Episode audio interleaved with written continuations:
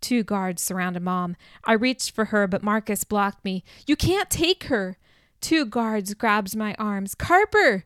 He turned toward me. I'll protect you, I said to Carper. I'll make sure the vision happens the way you want it.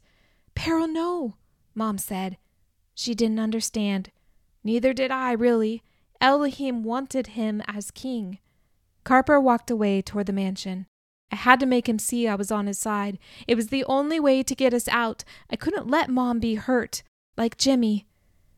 Remember what I told you, Peril? Mom said. Find a way. The guards pulled me. I can't. I fought against their hold. They gripped tighter. I can't, I can't. I screamed out her name, Mom!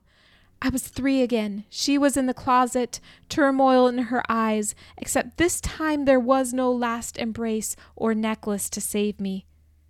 The guards threw me inside my room and closed the door faster than I could reach it. I slammed against it with my fists. You have no right. She's my mom. Do you hear me? I pounded harder. Listen! But no one was there. I was nobody's feather. Dropping my fists, I sunk to the floor and cried.